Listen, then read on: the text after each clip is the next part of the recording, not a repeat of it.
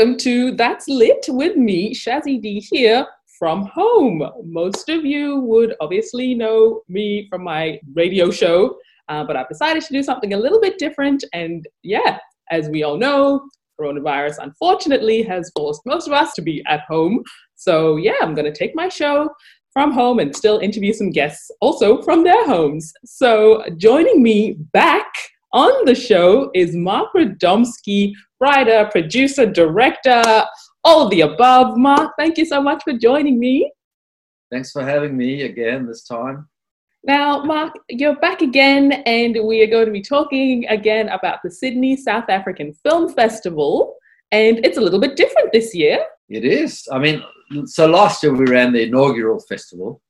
Um, and, you know, we're a, I guess we're a charity festival in a sense. We were set up to help an organization in South Africa called Education Without Borders that works with different schools. And our festival was set up to raise funds to help run a school in Bellville South, a, a disadvantaged school in Bellville South, just outside of Cape Town. So we did that last year and it was, yeah, really well received and pretty successful. We actually managed to raise quite a lot of money for the school um, which obviously all the proceeds of the festival went to the school. Pretty, we raised enough to run the school for a year, basically, to yeah. feed all the kids and provide tutoring and after after school care and, and all of the stuff that Education Without Borders does. So, you know, we wanted to do it again this year, and then so we we were all pretty much going: do we postpone? Do we cancel? Other film festivals were canceling all around, and then we just felt that the school, you know, that we couldn't just drop our commitment to helping the schools. So we decided to try and do this online, and we began exploring that and setting it all up, and that was all going well. And then the Sydney Film Festival joined with a whole bunch of other film festivals and decided that they were running virtually as well at exactly the same time we were running. So we had to then just jump everything forward like three weeks. So, what was that whole process like trying to get this from, you know, traditional screenings to like taking it virtual? Is it a, a tricky uh, thing to do? It it is and it isn't. It's it's kind of weird, you know. Um, it's first of all you just got to find a platform, and then you got to find a way that people can buy tickets either for the whole festival or for individual screenings, and then you got to work out how what kind of a window you can create. Because you know if, if the film screening in the cinema at seven o'clock that's great but if it's screening online at seven o'clock no one's used to necessarily being there online. So it's kind of like we still wanted to have a sense of a film festival so that you know there were going to be interviews with with directors or people in the film there was a sense that it was not just watching a film like you watch it on netflix so we kind of had to have a sort of window that all of that stuff would be happening in. So you can still create the sense of everyone's got to come to this place between seven and ten and and access the material and the interviews and and, and view the film.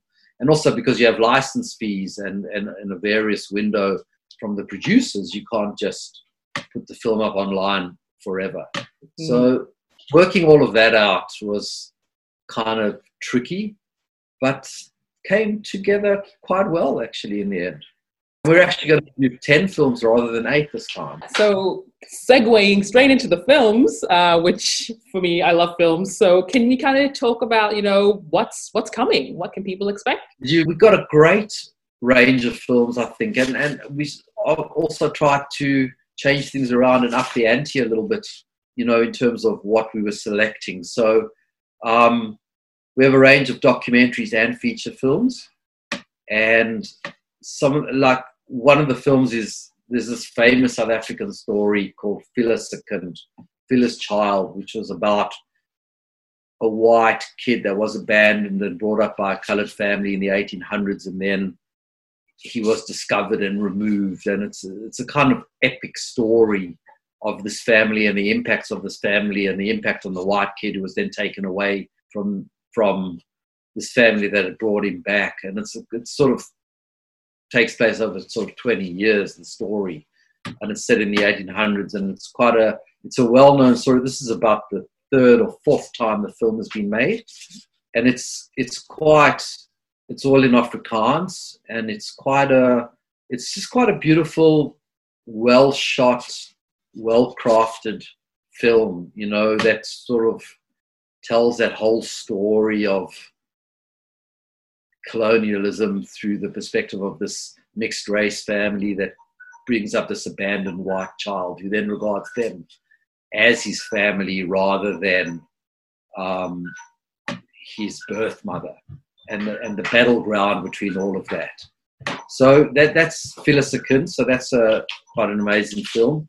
There's a fantastic documentary called Beyond Moving about a young dancer that gets he's just, this kid is just amazing and like at eight years old the footage of him at eight years old um, is just incredible and so some canadians who were on holiday in, in south africa saw this kid and he was part of a there's a, a, a white woman who was working to teach ballet to the kids in the township and, and, and they'd come along to a performance and they decided to sponsor this kid and, and it's the story of him then going to canada and getting into one of the top dance schools in Canada.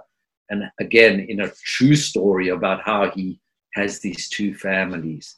So that's called Beyond Moving, a really fantastic film. We're gonna, we've got Johnny Clegg, the White Zulu, the, the documentary made for French television on John. You know, he sadly passed away um, last year. Um, and that was kind of, I, I actually knew Johnny in, in South Africa and sort oh, of quite a tragedy that whole thing. And a really good friend of mine played drums in his band, and you know, so so we we've got the films called Johnny Clegg the White Zulu.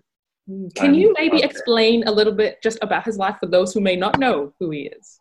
So okay, so Johnny Clegg um, was a kind of white Jewish professor of anthropology, and he got very involved in Zulu culture and in the mining. Through his anthropology, he got very involved in, in the kind of Zulu mining culture um, and spent a lot of time there and, and, and sort of became, I, I guess, adopted by by the Zulus because they call him the White Zulu. So he he and he tied up with with with the Zulu chieftain called Sipho Mchunu, and they formed this band initially called Juluka, which means sweat, and it was a kind of folky band that was that brought together all of that Zulu culture into Johnny's sort of folksy kind of world, and that became a really successful band. And then um, they had these incredible dance sequences, and he's a, he's an amazing dancer, Johnny, and and Sipho was an amazing, and, and they had all these other dancers, and and the shows were just incredible, and they would talk about the wars between the Boers and the Zulus and that whole sense of culture and this whole sense of Africa and the land and the culture and the African sky and, and all of that. Just a sense of belonging, I guess, is what it was all about and how white and black had come together in, in, the, in that sense. So they were almost one of the first bands that really broke that through and took that whole story internationally. They were very big in France. And then they, then when they, they got offered a big multi-million dollar deal and Sipho was just kind of like that's just not me i'm going back to my kraal in zululand and you johnny can take this over and so johnny had to reform the band and he formed the band savuka which then became quite a international band an international act so and savuka became quite an internationally well-renowned band very very big in france um, and quite big all over the world. And, and they really performed all the way up to just before the end of last year when Johnny, I mean, Johnny got sick and they had to stop. They were meant to come here to Australia and I think at the beginning of that he got sick and they had to cancel the tour. Mm. I of course had tickets. Um, and then when they came back and did that tour, I couldn't be there. But um, mm. so and you knew him?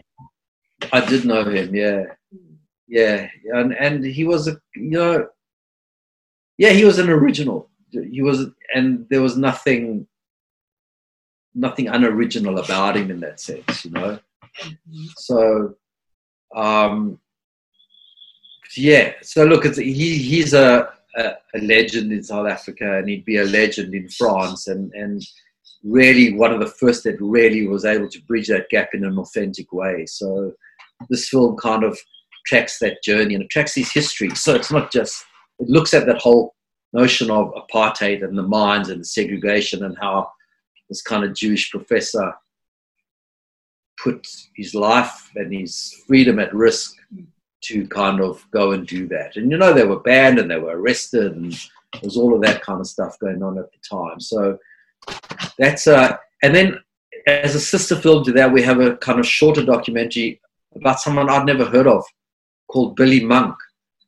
And Billy Monk was kind of like a bouncer. He was kind of he's also he's also no longer with us. He was murdered.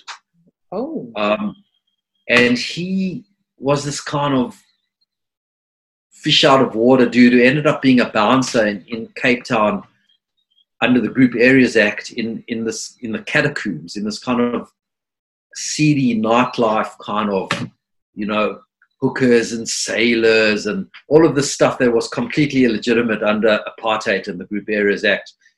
There was this nightlife that went on in this club that he was the bouncer of. And he was an amazing instinctive photographer. So he actually documented this whole period of nightlife before they moved in and, and, did the Group Areas Act and removed everybody and shut all that down. And his photographs are this incredible tapestry of this like illegal underworld that you know that nobody knew about officially. And then and then he, he got into an argument with someone about 20 years later and ended up being shot dead. No. Um, so it's called Billy Monk Shot in the Dark, and it's kind of like shot in the dark as in photographer. Play on words. dark as in being shot in the back. Mm. So that's a kind of untold story that's really interesting. And that, along with Johnny, they're both kind of white men that, you know, dealt with the times that they found themselves in, Mm. in, in, in intrinsic and quite unique ways, and both left a huge archive of valuable work about those times. Johnny with music and Billy with his photographs. Mm. So that's quite, you know, that's quite a, a, a nice thing. Then we have a film that I'm that I'm really quite excited about called The Last Victims, Okay. which is one of the first films that looks at the, the whole Truth and Reconciliation Commission process, but not through the Truth and Reconciliation Permit, Commission itself. Mhm. And for people who don't know what that was, the TRC, you know, all the, the state sanctioned murder and brutality that happened in order to keep apartheid in place through the 80s and the 90s before Mandela. Um, there were apartheid death squads and secret police forces that would, you know, that were charged with sowing um, terror, really, throughout the country, arresting apartheid activists and black kids, and just sowing that kind of terror to maintain the, the power of apartheid. And there was one very famous secret cell run by a, a guy called Eugene de Kock, who's now still in jail, thankfully. And they were a notorious death squad, and they just would take these guys, arrest people, abduct them, interrogate them, torture them, murder them, and bury them. Wow. And this, and hundreds of people. So this film, The Last Victims, is a kind of really brave attempt made by an Afrikaans filmmaker and an Indian producer. Um, it's a, it tells the story of a perpetrator, one of those apartheid killers, who kind of later on in life tries to seek redemption by asking forgiveness of one of his victims. And they go on this road movie to find where the bodies are buried. Um, and it's quite a you know it's it's a really brave, visceral, quite confronting film because as they go on the road movie, they obviously come into the obstacles of people that don't want them to find out, and the secrets start getting exposed, and the relationship between them, you know, because obviously this is the the boyfriend of an activist that the guy murdered, and this, this is this the guy that he seeks forgiveness from is a guy that he brutally beat up, and the same night that he murdered his girlfriend. So you know that relationship and how that kind of works with these two guys in this car trying to find both seeking some kind of closure and redemption is a very brave and amazing film mm. so and lloyd Vogelman, who um, is he started a thing called the center for violence and reconciliation which was a kind of think tank organization in south africa that looked at how you deal with violence. He's actually here in Australia, and he's going to be the mediator when he talks to the filmmakers about this about this film. So that's a really quite exciting, I think, a really exciting thing. And and for people who, just because it's told from the unflinchingly from the perspective of a perpetrator, mm. and don't often we've never seen that before. Mm. I guess the last film you're just talking about, like for people who are ready for something very confronting or who are ready to, you know, see something like that, I guess would be a very intense. But I guess what what word would you say like coming out of the film? I guess you, you've seen it. Yes, it, it, it's intense and it's confronting, but it's important and it's kind of eye opening and it's quite inspiring. Also, you know, it's it's quite affirming in the sense of just a common humanity. Mm. and, and, and, and, and kind of the things that we can end up finding ourselves sucked into or forced to do, or for whatever reason, we end up doing these abhorrent things, and then how you can kind of still try and retain your sense of humanity. You know, and that's a real metaphor for everything to do with apartheid, for everyone who ever lived through it or lived through South Africa beyond and now, you know, and it's a metaphor for what we're doing right now when we deal with refugees and with with everything that we're looking at in, in, in our world right now. You know, so I mean, on the other side, there's another fantastic film made by Angus Gibson, who was my ex-partner in Free Filmmakers, and he was he was the co-director of the Oscar-nominated biography of Nelson Mandela that we made in 1990. I think it was 1996 or whatever when that when Angus made that film, and he's made a film called Back of the Moon, which looks at Sophiatown in the 50s. Now, Sophiatown was in the same way that the catacombs in Cape Town was this kind of place of culture and mixing and whatever. So was Sophiatown outside of Johannesburg. And the great Miriam Makeba and Hugh Masekela and all these legendary musicians used to play there and white people and black people and mixed race people and everyone was kind of there and it was all this kind of melting pot until they moved in with a Group Areas Act and removed everybody and, and turned that into a kind of white Afrikaans place and moved all the black people out to Soweto and all of that. This film takes place on the night on the last night before those removals. Mm. And Angus originally way back when made a documentary about this, about Freedom Square and Back of the Moon. The, the club is called Back of the Moon. And he'd made a documentary about it and he was, you know, we were. That was when I was really just starting out as a filmmaker, and he was my mentor. Mm. Um, and that he was criticized for romanticizing the gangsterism that was going on in Sophiatown at the time with the Mapansulas and all of that, and, and kind of black gangs that were running the place and running the shebeens and all of that. He was he was criticized for romanticizing it and for whitewashing that whole thing. And this film now is a feature film called Back of the Moon, which is a fantastic, amazing film that takes place. And it's really about a gangster who is quite an intellectual at war with the other gangsters who are really looking to take over the power, and he's the head gangster, and a singer who's really Maria Makeba. And, and it's the last night, and it's their relationship um, how that develops across the night and how it ends with all the trauma of the gangsterism that plays into that. And then the very, we know that the very next day, the police are coming in to basically destroy the whole community. So I guess it's Angus returning to to that criticism in, in, in, a, in a feature film sense and, and making a film now that is quite unflinching in terms of what that violence actually amongst the Pansulas is. Um, but it's also a really amazing and beautiful love story. So that's that's our closing film. It's called Back of the Moon, and I'd really encourage people to watch it. That's fantastic.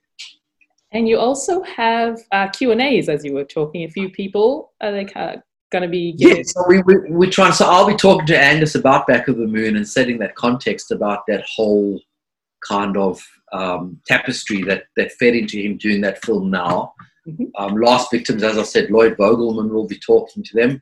Other people are talking to all the all the various directors um, and filmmakers about the film. Um, we have a documentary called Buddha in Africa, which is the same as we did last year with that Swaziland documentary. This documentary is set in um, in Malawi, mm-hmm. and it's about it's kind of like about how a Chinese Buddhist organization has moved in and is is training kids in um, kung fu and all of that, and it's kind of it's about cultural appropriation. Really, it's a quite of it's a beautiful film, um, documentary with incredible access that tracks the journey of these kids through this Chinese program and the harsh kind of kung fu discipline, and it just starts getting into the the thing about here's this kid, there's their family, but they're living with this family. It's it's that whole story um, around, I guess, cultural appropriation and the the way children can be trained, manipulated, but also empowered. Mm. So there's all these dualities with the film. So we'll be an interview with with the filmmaker of that as well. So, and we're talking to Hilton Rosenthal, who was the guy who was Johnny Clegg's music producer. Mm-hmm. He also happens to live in Australia now and so he'll be talking about Johnny. Nice. So you have a big lineup that is not also just the film. You also have, you know, some extra things that people can get out of the festival. Yeah, yeah, just to give a sense of a festival rather than just an online platform that you can get on Netflix. Mm. So we still want to have the sense that there's added value and there's you're a part of something, um, and you can, you know, you can book for the whole, you can book a season pass for the whole festival, or you can sort of go in for individual films. So we launch on the 16th of May all the way through to the 25th of May. Yeah, that's right. Right. So not very long. And not so what, what would you say to someone, you know, about the festival? What overall, what can they get out of it? I think overall, you're going to get a real you're going to get a sense of history and you're going to get a sense of currency and you're going to get a sense of the energy that is going on in South Africa that I think, you know, that we hear so much negative stuff and we hear so much trauma. I mean, one of the other films is How to Steal a Country, which is the story of the Gupta family and Jacob Zuma, this Indian family that came in and literally stole they had Jacob Zuma as one of their kind of little, almost like a puppet president, and it's ridiculous amounts of money that they stole, trillions of wow rand. Zuma was, and it's the film that follows the journalists that unpacked all of that corruption, and it's the corruption that ultimately brought Jacob Zuma down, mm. and it's quite staggering just when you see the amounts and you see how these people they lived in this huge compound with incredible houses and had weddings that made kind of Hollywood movies look small. Wow. You know, all the stolen money. So we have that. Mm. And then we have this kind of positive energy, the sense of we want to tell our stories in authentic and uncompromising ways.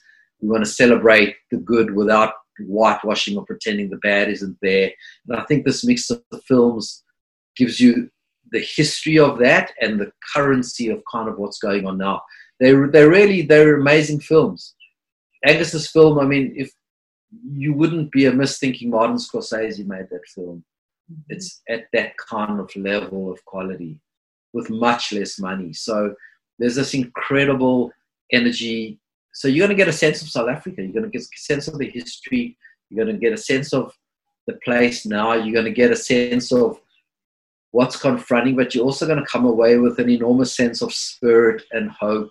I think that's what you're going to get. So it's sort of, for me, it's it's it's interesting as a filmmaker here in Australia, which is you know looking at my contemporaries and friends making these films in South Africa, and I get quite jealous when because there's a sense of purpose still that we had when we were making films around the fall of apartheid that I had and I had to leave because of this great sense of disillusionment at the way it all kind of fell apart after Mandela.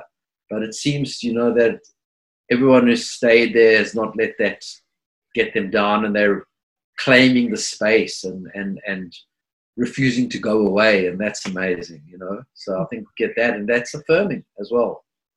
And that is a perfect way to end our interview. Thank you so much, Marc, for you know coming back and having the chat. Cheers. That's great. And I hope people just yeah, tune in and buy tickets and it's all for a good cause. Everything goes to support a charity that feeds kids every day. Right now, we're also looking at getting more online learning iPad kind of capability to them because you know kids aren't at school now, but food is a big issue and people can't work. And so we're really happy to be able to do this and you know that we will be sending money over to our school in Bellville South. So COVID didn't nail us.